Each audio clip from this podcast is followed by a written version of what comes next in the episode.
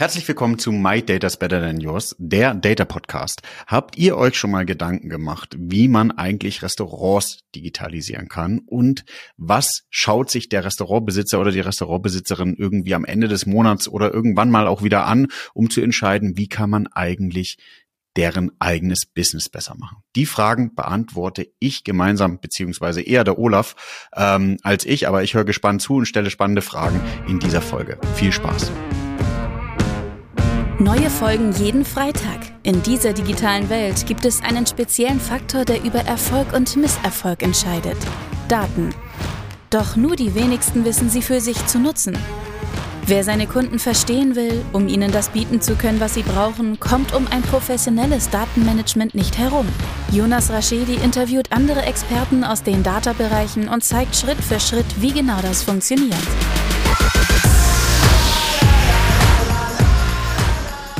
Herzlich willkommen zu My Data is Better Than Yours, der Data Podcast. Schön, dass ihr eingeschaltet habt. Mir gegenüber ein spannender Gast. Das ist schon der Running Gag hier bei uns in der Redaktion, dass ich immer wieder den gleichen Satz sage, aber wir nehmen hier natürlich auch nur spannende Gäste und Gästinnen hier mit rein. Mir gegenüber sitzt der liebe Olaf. Olaf, stell dich doch einmal ganz kurz vor, was du machst, wer du bist und äh, dann tauchen wir in die Tiefen von Data ein. Danke, Jonas. Danke, dass ich zu Gast sein war, darf. Du hast äh, schon gesagt, Olaf äh, ist mein Name. Ich bin ähm, zuständig für den Datenbereich bei der Hospitality Digital. Das ist eine Metro-Tochter. Und äh, ja, wofür ist unsere Company zuständig? Äh, unser Fokus liegt daran, den Restaurateur, die unabhängigen Restaurateure zu digitalisieren. Ähm, da kommen wir sicherlich heute auch ein bisschen nochmal tiefer zu. Was bedeutet das im äh, Detail? Aber ich kümmere mich mit dem Datenteam darum, bei mir ähm, die Daten auszuwerten, nutzbar zu machen, einerseits für den Restaurateur selber, aber auch natürlich für die Metro-Gruppe, um den Kunden besser kennenzulernen. Stichwort Customer Centricity ist hier auch mal ein wichtiges Thema. Vielleicht ein bisschen ja. zu meinem Background. Ähm, ich habe ganz klassisch BWL studiert, ähm, dann meine Promotion im quantitativen Marketing geschrieben und ja, seitdem ich da raus bin aus der Uni, äh, habe ich mich immer mit Data Analytics auseinandergesetzt. Das heißt, das ganze Thema des Codens und mit Data Analytics mich zu beschäftigen, kam gar nicht daher, dass ich vielleicht einen IT-Background habe oder dergleichen, sondern es ging im Hauptziel darum, ich möchte Kundenverhalten verstehen, was sind die Kaufentscheidungsparameter dahinter. Naja, und dann rutscht man quasi in den ganzen Statistikbereich relativ schnell rein, so also, wie es sicherlich vielen geht. Und ja, seitdem ich äh, unterwegs bin, habe ich immer was mit Data Analytics gemacht, für verschiedene Companies gearbeitet, auch für eine Beratung längere Zeit gearbeitet, wo ich die Möglichkeit hatte, viele verschiedene Bereiche reinzuschauen, um auch zu sehen, hey, was sind denn hier Probleme? Wie kann man Daten heben, wie kann man Daten aufbauen und wie kann man die in Businessprozessen einsetzen. Und was ich herausgefunden habe aus meiner Sicht ist, es gibt viele Themen, die aber sehr eindeutig und gleich sind über die, äh, die ganzen Industrien. Es gibt bestimmte Dinge, die sind natürlich ein bisschen anders, aber der Kern ist doch immer der gleiche. Fand ich spannend. Jetzt bin ich seit mehr als zwei Jahren bei der Hospital Digital und helfe den Kollegen und ja, ähm, den Restaurateuren das ganze Thema weiter voranzubringen.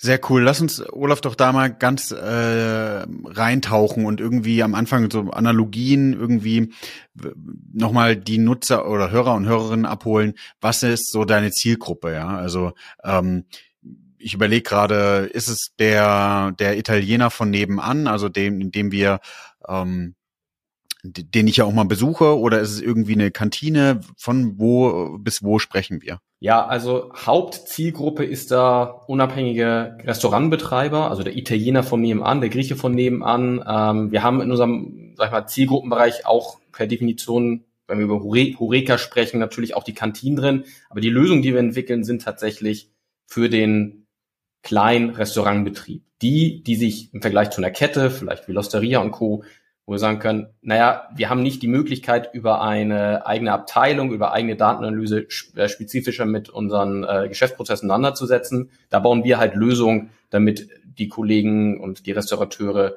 dort ähm, ihr Business besser gestalten können. Angefangen vom Reservierungstool, wo wir helfen, Reservierungen zu verwalten, einfache Website-Baukasten als Einsteigerprodukt oder auch für Takeaway und Delivery ähm, Ordering-System hinzustellen. Ich, ich muss gerade ein bisschen schmunzeln, wenn du dir überlegst, dass äh, äh, ohne jetzt irgendwie einen zu bevorzugen oder zu benachteiligen, also wenn, wenn wir beim Beispiel Italiener bleiben, der Italiener kommuniziert dir irgendwann so, er, ich habe jetzt einen Data Analyst eingestellt und wir haben hier im Übrigen äh, über ein Data Warehouse jetzt angefangen, die einzelnen Daten zu analysieren. Das wäre wäre natürlich schon äh, ein Gag, aber verständlicherweise, und das ist ja auch, wo die ganzen Hörer und Hörerinnen immer wieder mir auch Feedback geben und sagen, ja, pass auf, du arbeitest in einem großen Unternehmen, ähm, das kann bei uns nicht umgesetzt werden, wir sind ein Startup, wir kriegen das nicht irgendwie realisiert. Und äh, wie du aber auch sagst, ich glaube, ähm, wir haben alle ähnliche oder gleiche Probleme und ich glaube, du kannst die eben auch unterschiedlich lösen und du kannst die, glaube ich, auch mit kleinen Lösungen anders lösen. Du musst nicht zwangsweise immer das Riesensetup haben, x Leute einstellen, x Riesentools kaufen, vor allem weil die SAS-Lösungen ja meistens eher auf Basis der Datenmengen bezahlt werden. Also von daher sind die kleinen Datenmengen ja auch meistens viel günstiger. Ähm, lass uns doch mal reintauchen zum Thema ähm, Daten verarbeiten, Daten nutzen. Was ist so, ich stelle mir das jetzt vor, du hast jetzt gerade über was, über ähm, den Reservierungsservice gesprochen. Ich glaube auch, auch uh, Takeaway ähm, sind ja alles so Themen, ähm, die einen beschäftigen, vor allem jetzt in der Zeit, wo, wo die Pandemie war, wo viele Leute höchstwahrscheinlich dann online bestellt haben. Wie entwickelt ihr eigentlich Produkte? Also eher mal auf der anderen Seite angefangen, wie erkennt ihr überhaupt den Bedarf, den ähm, eure Zielgruppe hat? Mhm. beziehungsweise die Kunden der Kunden. Ja, ich, da hilft uns schon, dass wir in der Metro-Gruppe unterwegs sind. Das heißt, Metro an sich für, für die Hörerinnen und Hörer, die es nicht so ganz auf dem Schirm haben, das sind die großen blauen Boxen, die überall äh, am, in der Stadt stehen oder auch auf dem Land stehen, wo quasi als Großhändler ich meine Ware einkaufen kann. Wir pflegen als Metro auch viel Kundenkontakte. Wir haben relativ viele Kundenmanager, die im Einzelkontakt sind, die uns auch helfen, die einzelnen Painpoints zu identifizieren. Das heißt, das ist so grundsätzlich, wenn wir die Produkte gehen, eng Kundenkontakt zu halten. Ähm, Kundenzentrierung, äh, ein schönes Wort, ist bei uns aber gelebte Praxis, äh, nah dran zu sein auf der einen Seite.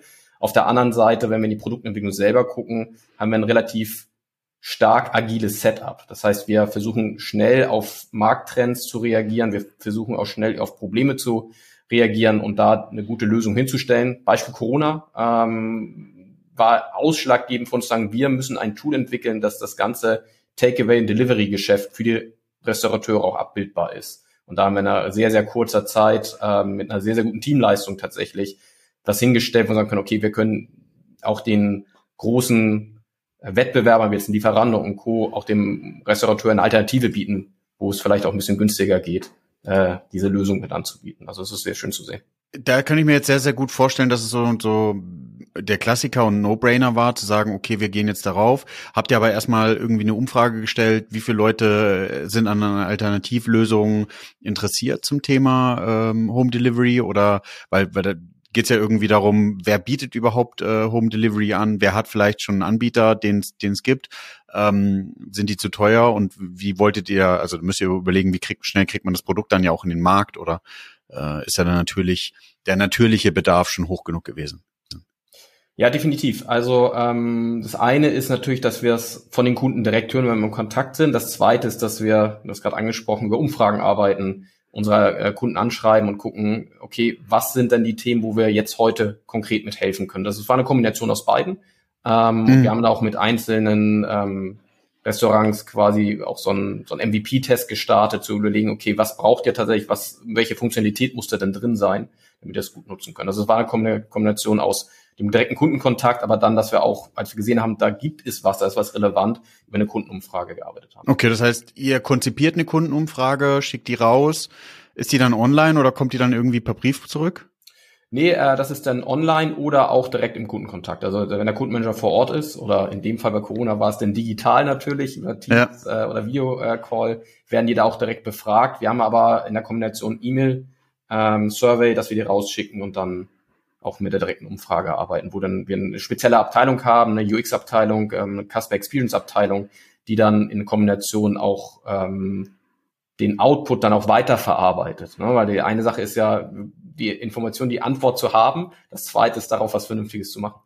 Ja, definitiv. Ich überleg gerade, das heißt, ihr wertet es dann aus, also ähm, äh, ich, ich versuche gerade so diese diese Journey entlang zu laufen, okay. Ähm, Idee ist geboren, Umfrage bestätigt sozusagen nochmal die These. These ist ähm, dann rausgegangen, ihr, ihr kriegt die Daten in irgendein Tool, jetzt mal ganz plakativ oder einfach salopp gesagt, und dann äh, wertet ihr es aus und dann würdet ihr diejenigen sein, die den, das Produktentwicklung unterstützt, also die das dann anträgern und sagen, okay, ähm, da müssen wir was entwickeln?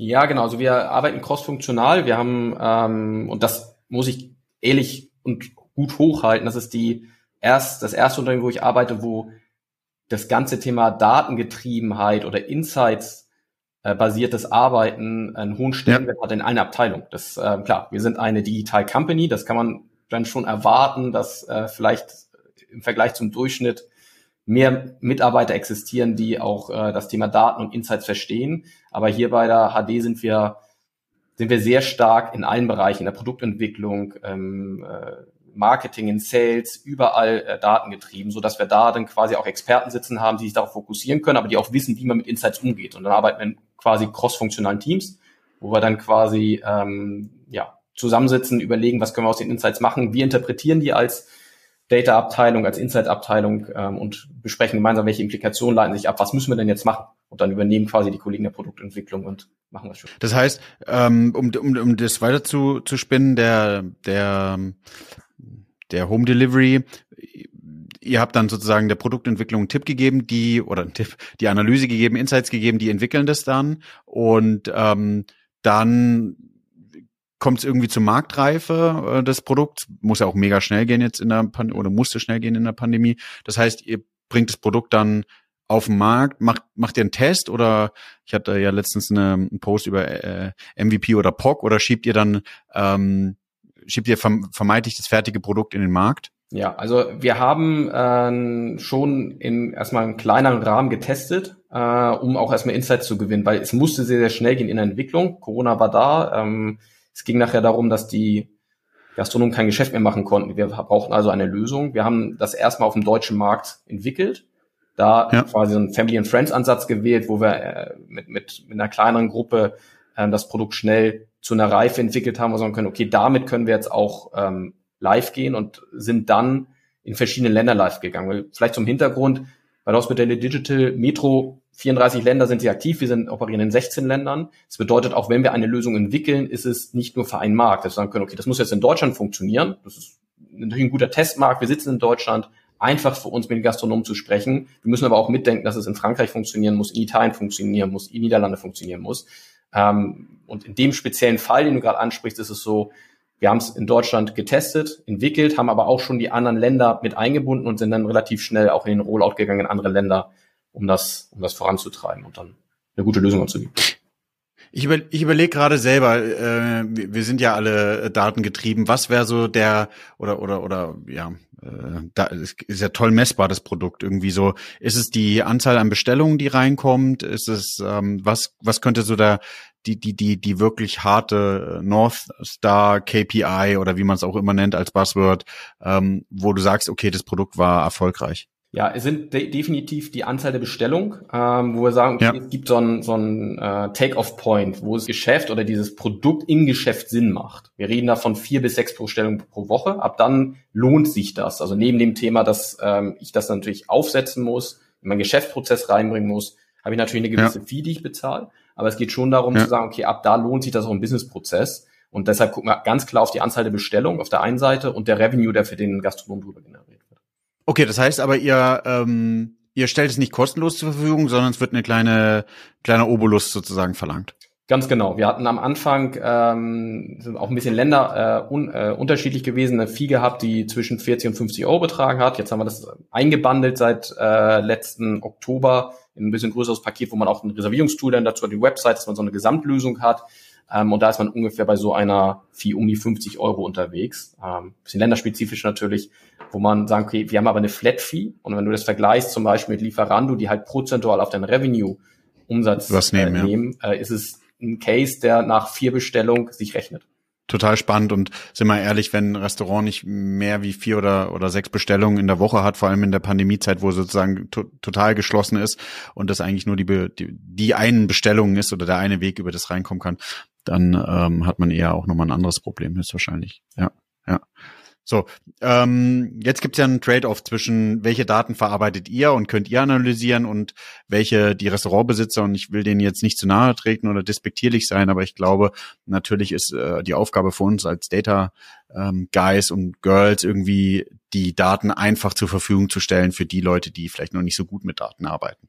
Ähm, was kann der Restaurantbesitzer denn da sehen? Also kann der irgendwie rausfinden, äh, ich denke dran, welche Zutaten brauche ich für die Zukunft, was sind meine Spezialgerichte, was sind meine, was, was ist sozusagen das, was gerade trending ist äh, in meinen Menüs oder wie muss ich mir sowas vorstellen? Ja, ähm, ich hole mal ein bisschen aus. Ähm, Sehr gerne. Und dann können wir in die einzelnen Themen einsteigen.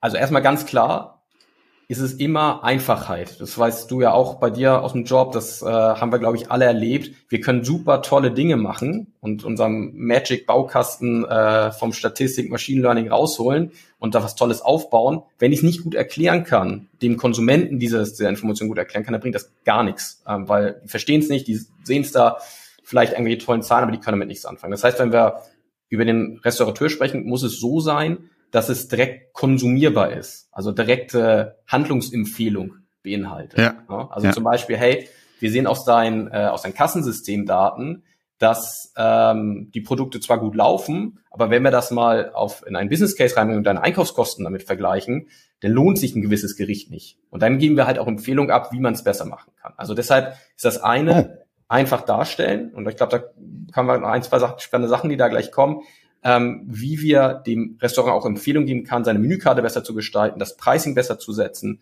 oder wenn wir über Order sprechen, ganz einfach deskriptive ähm, Insights hinzustellen. sagen, okay, du hast letzte Woche X Orders bekommen, du hast im Durchschnitt 25,30 Euro im Warenkorb gehabt, einfach das mal sichtbar zu machen und da dann aber drauf Dinge abzuleiten. Ne? Das kenne ich von mir. Also ich habe, ähm, ich liebe ja meine Garmin und meine Whoop. Äh, meine Frau äh, schlägt schon die Hände über den Kopf zusammen, weil ich mir jetzt auch so ein Gluktosemesser geholt habe. Und da denkt man so, so ein bisschen dran, irgendwie äh, rauszufinden über eine App, nee, was tut meinem Körper gut, was tut meinem Körper nicht gut, wenn ich irgendwie äh, eine lange Rennradtour habe. Ich bin jetzt am Samstag 100, äh, am Sonntag 140 gefahren. Ähm, wie, wie, auf was musst du eigentlich achten? Und das ist ja genau das Gleiche. Der Restaurantbesitzer braucht oder Besitzerin braucht irgendwie Insights, um wirklich Handlungsempfehlung zu haben. Also man könnte sich höchstwahrscheinlich auch manuell hinsetzen und die Sachen auswerten, ähm, aber es wird nicht so gut funktionieren, wie wenn eure App klar sagt, okay, pass auf, das Gericht wird sich höchstwahrscheinlich nicht lohnen. Ja. Hast du mal ein äh, konkretes Beispiel, hast du ja gerade schon ein bisschen geteasert, äh, wo man da ja, reingehen kann? Also ähm, einerseits hatte ich über die Insights gesprochen, aber lass uns gern mal in das Thema POS-Daten einsteigen, also die, die Kassensystemdaten. Ja.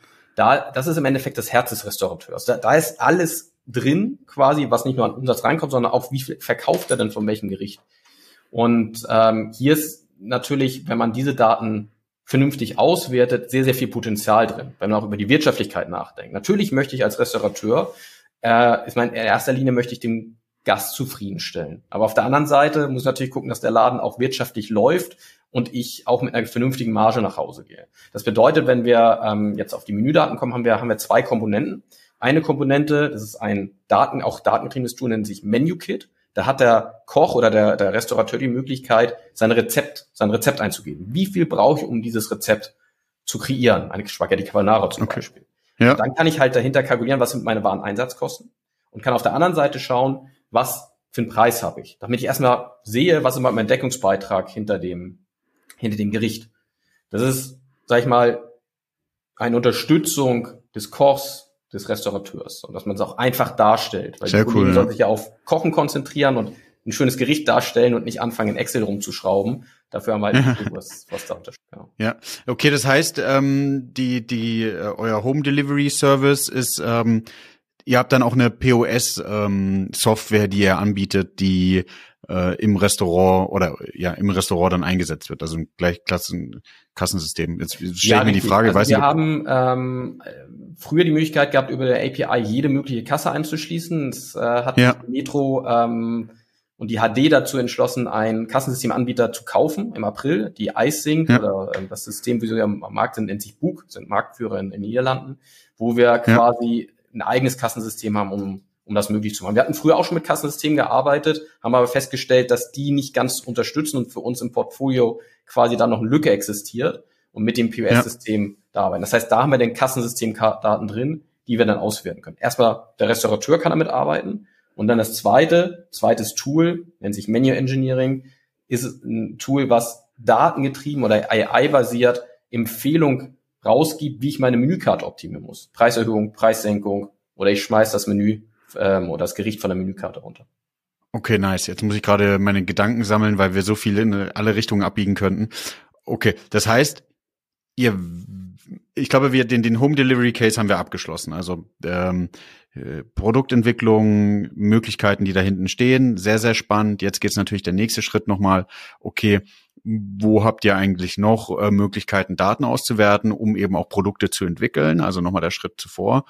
Äh, POS-System, ähm, was für eine Marktabdeckung hat es? Ist die, darf man die erfahren? Also wie, wie, wie also die sind Marktführer in den Niederlanden und wir bereiten gerade die Rollouts in die weiteren Länder ja. vor tatsächlich. Das ist, was das POS, das Kassensystem angeht. Das Tool, was ich gerade erwähnt habe, kann auch mit anderen Kassensystemdaten ja. arbeiten. Das heißt, ich als Berater, als ähm, Kundenberater kann halt hinfahren, mir quasi einen Kassenexport ziehen und damit dann mit dem Tool arbeiten. Das heißt, es ist ähm, möglich, über beide Elemente zu arbeiten. Mit dem bestehenden System, Vectron zum Beispiel, oder auch mit dem System, was wir jetzt an, im Markt anbieten. Mega spannend, weil dann habt ihr auf der einen Seite natürlich die Kunden, Kundinnen äh, vom Metro, die ihr selber habt, auf der anderen Seite aber auch ähm, die Restaurants von, die nicht zwangsweise Metro-Kunde sind, obwohl ich euch sozusagen natürlich jedem das, den Erfolg gönne und hoffe, dass jeder Metro-Kunde ist. Ähm, und dann habt ihr die Möglichkeiten auszuwerten, was funktioniert. Und dann wird da ein Schuh draus und vor allem unter dem Aspekt, Olaf, und das ist ja total nice, ähm, irgendwie bewerten zu können, welcher Case funktioniert und welche Produkte müssen eigentlich auf, auf eine Karte und welche nicht.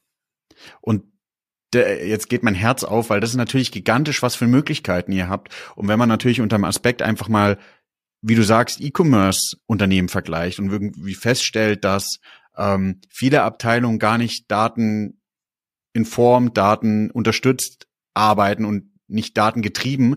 Und dann denkt man sich, so ein Restaurant ist vielleicht noch viel, viel weiter weg. Aber wenn man die Produkte sich anguckt, die er da als Möglichkeiten aufbaut und dann wirklich sozusagen die Insights und der Restaurantbesitzer muss dann oder Besitzerin muss ja eigentlich nur umsetzen, was ihr empfehlt, wird ja ein ähm, totaler Schuh draus und das ist eine, eine mega, mega coole Hilfestellung. Ja, auch drüber zu kommunizieren. Also das eine ist natürlich, ihm das anzubieten, aber ähm, das Schöne an unserem Datenbereich ist ja, dass wir nicht nur sagen können, hey, wir haben jetzt was ganz Tolles entwickelt, sondern zu sagen, wir machen mit euch mal einen Test oder ändert doch mal der Menükarte. Wir gucken am Ende auf den Umsatz, ob der besser wird oder nicht. Und das ist ein Thema auch, ähm, was, was ich von Anfang an auch man von meinen Chefs gelernt hat, tu Gutes und sprich drüber. Also wenn wir so eine, so eine schöne Leistung auch entwickeln, ist natürlich super, auch mit dem Kunden am Ende einmal raufzuschauen und sagen, hey, wir haben das jetzt gemacht und wir gucken nach drei Monaten mal auf deinen Umsatz, hat das ja. denn sich verändert? Und bisher haben wir immer nur. Kannst du dann, äh, muss keine Namen nennen, aber irgendwie so ein, so ein Case mal darstellen, was, was für möglich war? Also irgendwie äh, von bis?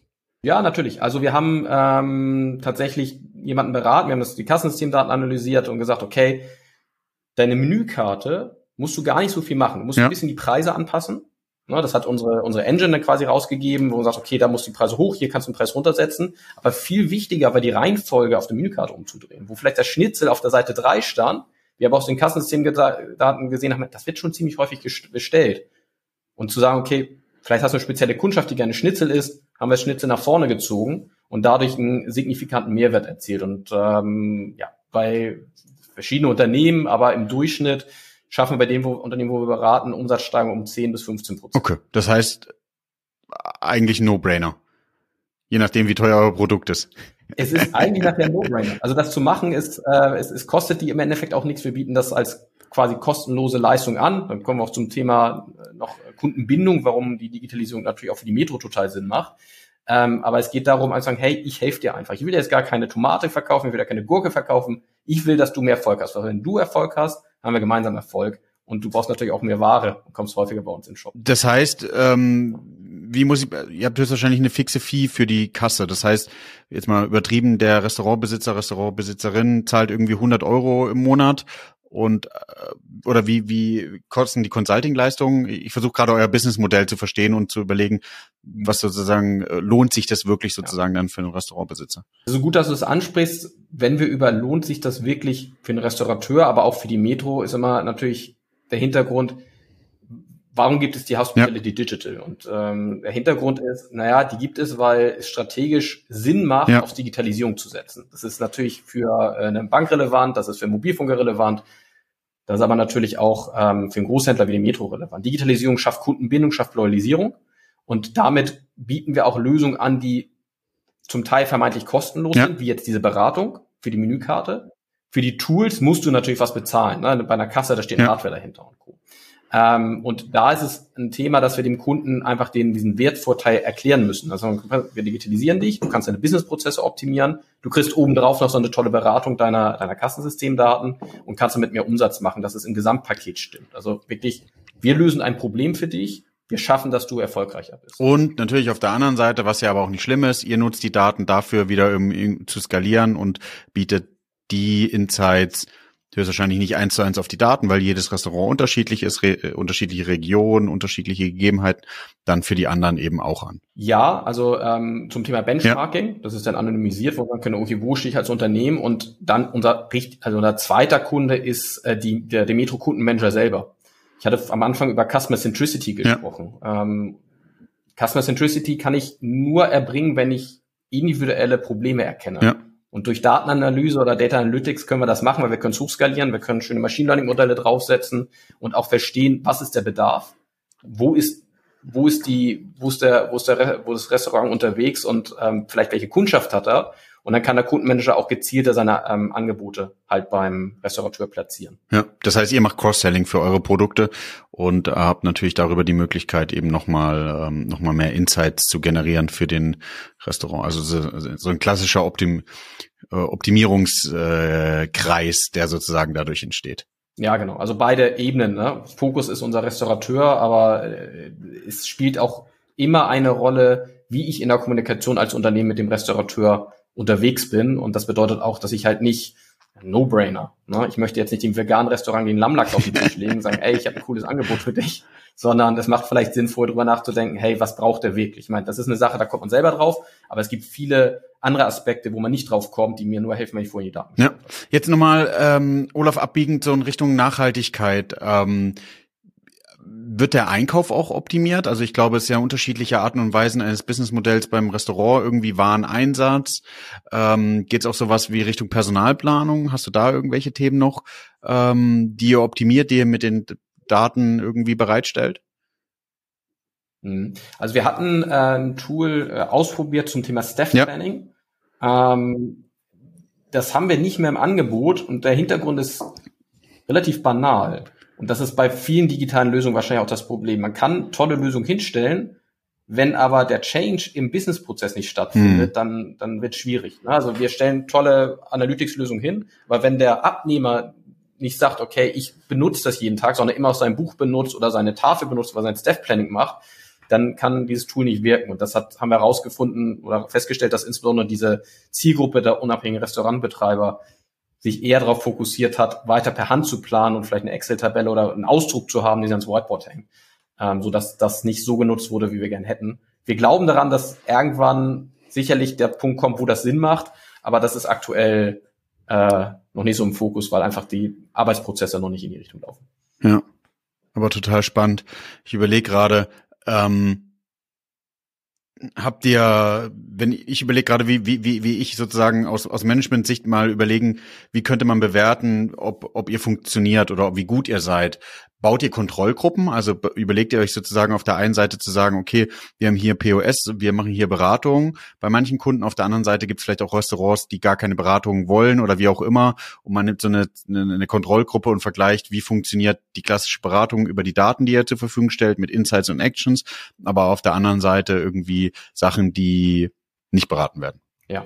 Ähm, also im Endeffekt, ich kann ein ganz konkretes Beispiel machen. Wir haben ähm, für die Kundenmanager bei der Metro eine, ähm, eine App ja. entwickelt, wo alle Insights drin sind. Das sind externe Daten, interne Daten, wo unsere Tooldaten mit drin sind und wo unsere ganzen Insights-Analysen ja. da sind, die die für die Beratung einsetzen. Und ähm, was wir machen, ist dann eher im Endeffekt ein klassischer A-B-Testing-Vergleich, dass wir zwei Gruppen bauen, ähm, die wir random, randomisiert äh, nach Möglichkeit ziehen und dann schauen, okay, da findet jetzt eine Beratung statt mit dem optimierten Tool, mit dem AI-getriebenen ja. Tool zu, es findet die Beratung mit dem normalen Tool statt. Wir gucken natürlich auf die Nullgruppe, es findet kein Kontakt, Kontakt statt, um auch äh, zu schauen, haben wir überhaupt einen Lift drauf, wenn wir kontaktieren, um dann inkrementell zu sagen, okay, hat das jetzt was gebracht, dass wir mit dieser Lösung, in dem Setup mit den Kundenmanagern gearbeitet haben oder nicht. Das machen wir für die Kundenmanager, wenn wir jetzt eher auf die datengetriebene Seite gucken, das äh, machen wir aber auch, wenn wir auf unsere Lösung gucken für den Restaurateur. Sagen, okay, wir machen ein AB-Testing, gucken erstmal, wir haben eine zusätzliche Ebene drin, einen zusätzlichen Insight drin. Bringt das denn was im Geschäftsprozess ähm, im Vergleich zu der Kontrolle. Ja, sehr, sehr spannend. Ähm, so, die meisten, das, die Frage, die ich nochmal von Hörern und Hörern immer wieder bekomme, ist so wie, ja, wie lange braucht man dafür? Irgendwie die, die, die, die Zeit braucht ewig. Kannst du ein bisschen was beschreiben von ähm, vielleicht seitdem du da arbeitest, welche Produkte habt ihr in welcher Zeit entwickelt, um einfach so ein Gefühl zu bekommen, Time to Market, wie schnell hat man eigentlich Datenprodukte, Datenanalyse irgendwie aufgestellt? Wir haben ein Portfolio von digitalen Lösungen halt aufgebaut. Das ist, ähm, ist ein bisschen der Komplexität geschuldet. Also das Schnellste, was wir gemacht haben, war in der Corona-Zeit ein Tool, was die Möglichkeit geboten hat, ähm, deine Liquidität zu ermitteln, um quasi die Corona-Kredite zu hm. beantragen. Das haben wir in zweieinhalb Wochen gebaut. Krass. Ist im Endeffekt nicht komplex gewesen, ja. ne? aber da ging es darum, okay, kann ich deine äh, Liquidität abbilden und eine Planung gießen, die die Bank dann anerkennt, damit du die Corona-Kredite bekommst, ja. hin zum Delivery-System, äh, was dann eher Richtung sechs Monate bis acht Monate geht. Äh, wir sind relativ schnell unterwegs und versuchen auch mit der ersten Lösung schnell an den Markt zu gehen. Die ist dann vielleicht nicht perfekt, da fehlt vielleicht die Lackierung im Auto oder vielleicht ist auch noch nicht äh, äh, die, sind die Felgen noch nicht sauber angebaut, aber das Auto kann fahren und dann gehen wir relativ ja. schnell. An. Olaf, würdest du das als MVP oder als POC bezeichnen? also wir starten mit dem MVP und gehen dann in einen äh. POC über. Ich hatte die Folge auch gehört, äh, wo du mit dem mit deinem Gast drüber gesprochen hast, fand ich sehr, sehr spannend tatsächlich. Ich hatte mir vorher über die Differenzierung noch nicht so ja. viel Gedanken gemacht, aber es ist ein Unterschied. Also das heißt, wir fangen tatsächlich an, mit dem MVP relativ schnell zu arbeiten, gehen dann over in Proof of Concept und dann immer den Fokus, ist das skalierbar? Können wir ausrollen? Und zwar nicht nur in Deutschland, sondern immer international. Ich glaube, wir könnten noch Stunden sprechen. Äh, was mich noch total interessiert, so wie groß ist dein Team? Ähm, was für Rollen sitzen da drin? Ähm, und ähm, dann kommen wir gleich leider schon auf die 35 bis 40 Minuten, obwohl ich dachte irgendwie, wir sprechen ja gerade nur fünf Minuten. Wahnsinn, Wahnsinn. Äh, super spannend. Äh, mein Team hat um die 30 Leute okay. tatsächlich. Ähm, wir haben den Fokus dieser ganzen Datenanalyse wurde auch top-down aus der Geschäftsführung relativ schnell gesetzt, erkannt. Deshalb wurde ich eingestellt äh, mit dem Thema, lass uns das Thema groß machen, lass uns gucken, wie wir Daten nutzen können. Und entsprechend, dadurch, dass wir so groß sind, haben wir auch die Rollen sehr differenziert, dass wir wirklich Spezialisten haben. Du hattest in deinem letzten Podcast, glaube letzten Freitag das Thema auch, wie ja. bauen wir die Data Teams sauber auf. Ähm, ich kann das 100% unterschreiben. Als erstes braucht man eher Generalisten, ja. ähm, die alles abdecken können und ab einer gewissen Größe muss man in die Spezialisierung gehen. Das heißt, wir haben das ganze Thema vorne angefangen beim Data Engineering, ähm, die quasi die Data Pipelines ja. legen, Data Lake befüllen, Data Warehouse, dann Business Intelligence, dann die Data Science äh, Gruppe, die quasi Prototypen ja. baut ähm, und dann an die Machine Learning Engineers übergibt. Und äh, wir haben auch das Thema Digital oder Digital Analytics, wo wir das ganze Thema Web Tracking machen und den Support für die für die Produkte machen. Also äh, volle Bandbreite. Dann hat die Frage hat sich da schon über wen was wen oder wie was würdest du als erstes einstellen Generalisten ähm, unterschreibe ich ja genauso das war ja die Folge mit dem Carsten können wir vielleicht hier nochmal in den Kommentaren verlinken ähm, darüber zu gehen weil ich finde, das ist total die, die Voraussetzung. Ähm, Gibt es noch was, wo ich, überle ich überlege gerade, was so der ein guter Schluss sein könnte? Ähm, vielleicht müssen wir aber nochmal eine zweite Folge machen, Olaf. Ähm, was, was, also viele Leute arbeiten ja auch im Data-Bereich und viele Leute sind vielleicht eher ähm, eine gute Analogie zu den Restaurantbesitzern, dass die keine Produkte haben oder keine Produkte zur Verfügung gestellt bekommen, um irgendwie Analysen zu machen. Was wäre dein Tipp für die Leute, die vielleicht nicht das riesen Toolstack sich anschaffen können, vielleicht nicht die riesen Expertise haben? Mit was sollten die starten, um ihr Business besser zu machen? Ja, also im Endeffekt fängt es erstmal damit an, überhaupt mit Daten zu arbeiten. Ja. Ähm, und das ist so ein bisschen vom, vom Skillset natürlich abhängig, äh, wie man arbeitet. Es kann auch einfach Excel schon mal reichen, um sich einfach mal Mittelwerte und äh, vielleicht Verteilung anzuschauen. Es hängt natürlich von dem, von dem User ab. Ähm, das Tool an sich, hab, sag ich immer, ist eher zweitrangig, hm. wenn man weiß, was man analysieren möchte, wenn man klar einen Business-Nutzen dahinter sieht. Ähm, aber ich sag mal, wenn man, wenn man ein bisschen was mit Zahlen kann, dann kann man mit Excel starten. Ansonsten sollte man relativ schnell auch in ein äh, Coding-Framework einsteigen oder vielleicht auch was Prozessorientiertes nutzen, wie NIME zum Beispiel, als, als ein Beispiel, wo man auch kostengünstig oder kostenlos an das Thema rankommt. Ähm, und mein Vorschlag ist immer zu sagen, der Elefant ist immer groß, du musst immer irgendwann starten, start Stück für Stück. Und ähm, jedes Element, was du in der Datenanalyse machen willst, hilft dir, in deinem Business. Bevor der liebe Olaf die zwei Fragen beantwortet, was machst du privat mit Daten und äh, wie würdest du dein Data Game mit einem Filmtitel bezeichnen? Hier nochmal die Chance. Auf Apple Podcasts und Spotify, sogar auf YouTube mit ähm, ja Bild in, oder in Farbe, jetzt habe ich mich verhaspelt, ähm, könnt ihr den Podcast abonnieren, was mich total freuen würde, weil umso mehr Abonnenten wir haben, umso mehr können wir das ganze Thema Data nach vorne bringen. Und ähm, ihr seht gerade auch in dem Bereich, der vielleicht noch nicht so ganz digital ist, ähm, nämlich ähm, Restaurantbesitzer und Besitzerinnen, würde ich jetzt behaupten, bei den Restaurants, wo ich mal war, ähm, gibt es schon Möglichkeiten, total auf Basis von Daten und vor allem auf Basis von Insights ähm, super tolle Entscheidungen zu treffen und die Journey zu optimieren, beziehungsweise eben das Business besser zu machen. Und das tut dann auch diesen Leuten gut. Lieber Olaf, äh, beantworte uns gerne die zwei Fragen und dann darfst du am Ende auch noch sagen, was du möchtest. Und von meiner Seite vielen, vielen Dank, dass du da warst. Ja, ähm, was mache ich privat mit Daten? Äh, ich denke mal, da sind wir alle im Datenbereich ähnlich unterwegs. Wir sind irgendwo auch Optimierer. Ich auch. Ich gucke, dass ich versuche, mich zu optimieren, was besonders Bewegung angeht.